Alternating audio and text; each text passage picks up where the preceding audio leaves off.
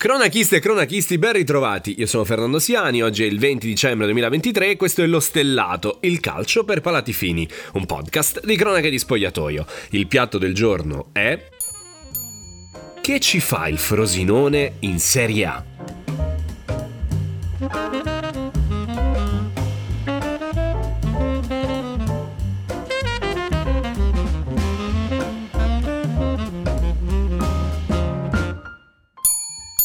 Che ci fa il Frosinone in Serie A? Non attira spettatori, né interessi, né emittenti nel campionato. Se non possono competere, se finiscono ultimi, dovrebbero pagare una multa e non ricevere denaro. Questo lo diceva Aurelio De Laurentiis in un'intervista del 2019 al New York Times.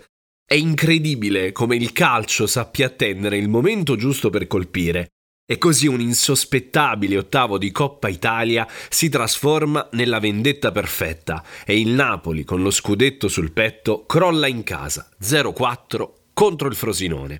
Un risultato folle, una delle cose più vicine a una partita di football manager che abbia mai visto, ma che fotografa forse meglio di qualsiasi altra cosa quello che sta succedendo in questa stagione. E attenzione, non è un risultato frutto del turnover perché è vero che Mazzarri ne aveva cambiati 9 rispetto alla gara vinta con il Cagliari, ma la partita era sullo 0-0 quando alla panchina sono entrati Di Lorenzo, Kvaraschelia, Osimen e Lobotka.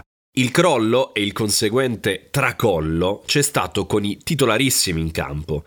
In una partita in cui il Napoli non aveva giocato neanche così male, vedendosi annullare un gol al VAR del solito Simeone, prendendo due pali, però squagliandosi letteralmente alla prima difficoltà. Al 20 dicembre gli azzurri si ritrovano a meno 14 dal primo posto in campionato e già fuori dalla Coppa Italia. Due obiettivi su tre sono andati. Mazzarri a fine partita è sembrato disorientato, ha chiesto scusa ai tifosi auspicando un pronto cambio di direzione.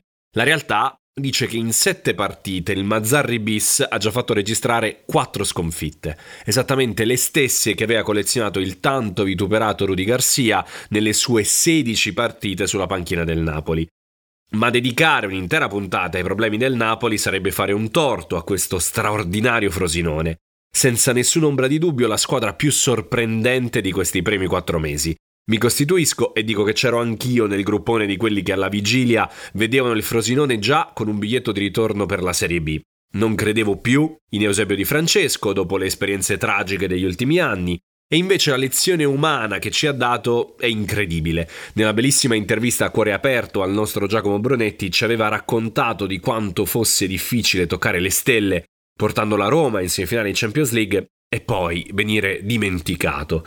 Restando fermo due anni, ci aveva raccontato della sensazione di sentirsi un fallito ma anche della forza di credere nelle proprie idee anche quando tutto ti dice di fare un passo indietro. Resilienza è un termine che odio perché è abusato, ma che mi sembra davvero essere stato inventato per descrivere Eusebio di Francesco. Proseguo nel mea culpa perché non credevo assolutamente neanche nel lavoro fatto al direttore sportivo Angelozzi in estate, un mercato pieno di nomi che non avevano praticamente giocato in Serie A oppure l'avevano conosciuta soltanto per pochissimi minuti senza lasciare nessuna traccia. E così ci troviamo ad esaltare le geometrie di Barenecea, ieri bravo a trovare il suo primo gol in Italia, ma ancora più bravo a dettare il ritmo in regia. Ci troviamo a meravigliarci di fronte alle giocate da fenomeno di Sule e alla velocità e alla tecnica di Caio George, tre giocatori che la Juventus erano stabilmente in seconda squadra e ritenuti ancora non adatti, e che adesso sembrano tutti e tre destinati a tornare a Torino e a farlo con ruoli da protagonista. Tra l'altro l'incrocio con la Juventus ci sarà proprio nel weekend. E poi come non parlare di Reiner dal Real Madrid, Brescianini dal Milan, Ibrahimovic dal Bayern Monaco, Angelozzi ha scavato tra gli scarti e le big d'Europa e ha costruito un mix clamoroso. Non dimentichiamo neanche il colpo Cuni dal Saarbrücken, terza divisione tedesca, e la conferma dei vari Turati, Monterisi, Romagnoli, tutti quei giocatori che l'anno scorso si sono conquistati la promozione dalla B.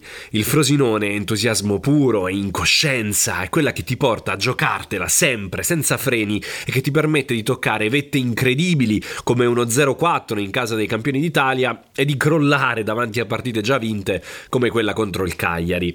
Ma anche questo è il bello di una squadra che sarà anche pazza, imprevedibile, ma che ha già il grande merito di aver dato una risposta a tutti quelli che si stupivano di vederla in Serie A. E poco importa se a farlo fossero De Laurentiis, Calcutta o il sottoscritto. Servizio finito, lo stellato torna domani pomeriggio.